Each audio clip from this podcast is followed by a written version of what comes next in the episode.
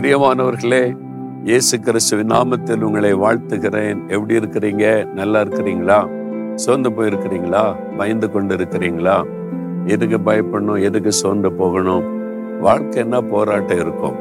பிரச்சனை இருக்கும். நம்ம இந்த உலகத்துல தானே வாழ்றோம். உலகத்தில் இருக்க வரைக்கும் போராட்டம் உண்டுன்னு இயேசு சொல்லி இருக்கிறார்ல ஏதாவது ஒரு போராட்டம் இருந்துகிட்டே இருக்கணும். அப்புறம் வாழ்க்கை இன்ட்ரெஸ்டிங்கா இருக்கும்.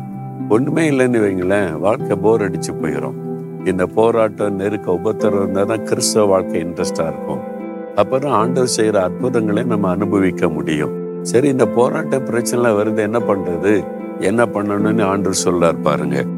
எஸ்ஐ ஐம்பத்தி எட்டாம் அதிகாரம் ஒன்பதாம் வசனம் என் மகனே என் மகளே நீ கூப்பிடுவாய் கத்தர் உனக்கு உத்தரவு கொடுப்பார்.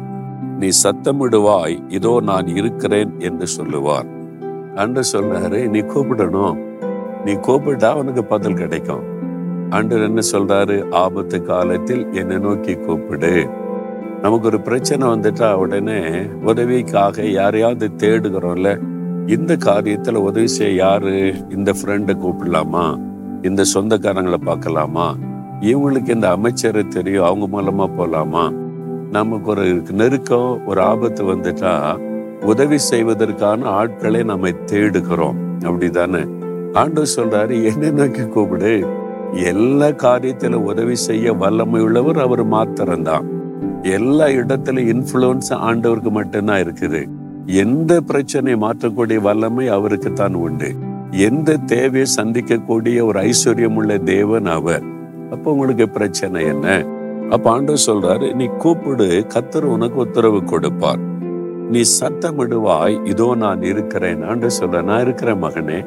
நான் இருக்கிற மகளே ஏன் பயப்படுறேன்னு சொல்லுவார் கூப்பிடுவதுதான் ஜெபம். ஆண்டவரோடு பேசுவது. ஆண்டவரே எனக்கு இந்த காரியத்தில் ஒரு பிரச்சனை இருக்கு. எனக்கு ஹெல்ப் பண்ணுங்க. நீங்க கூப்பிட்டு பாருங்களேன். ஆண்டவர் சொல்லுவார் நான் இருக்கிறேன். I am here for you நான் இருக்கிற உனக்காக.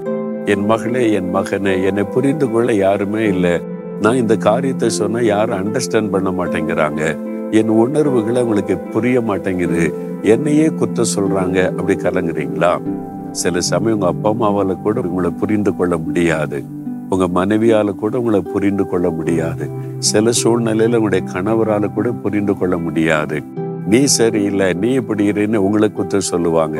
அது உங்களை இன்னும் அதிகமா பாதிக்கும்.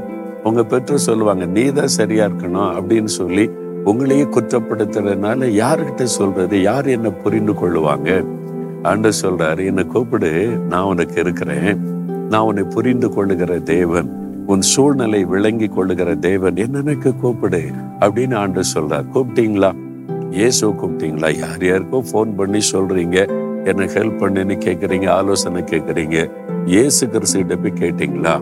நீங்க போய் ஒரு முழங்கால் பண்ணிட்டு தனிமையா உட்காந்து ஆண்டோரை உங்க கூப்பிடுகிறேன்.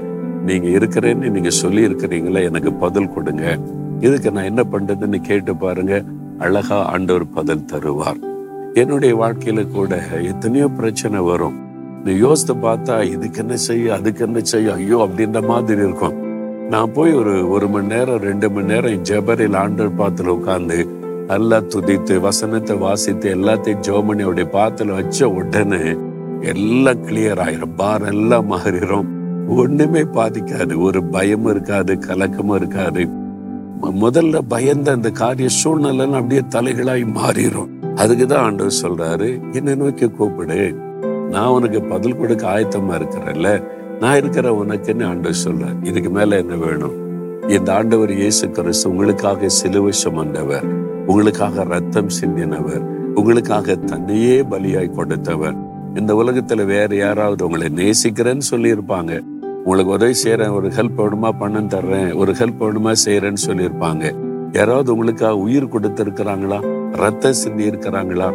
இயேசு ரத்த சிந்தி இருக்கிறார்ல. அவர் சொல்றார் நான் இருக்கிற உனக்குன்னு சொல்லி.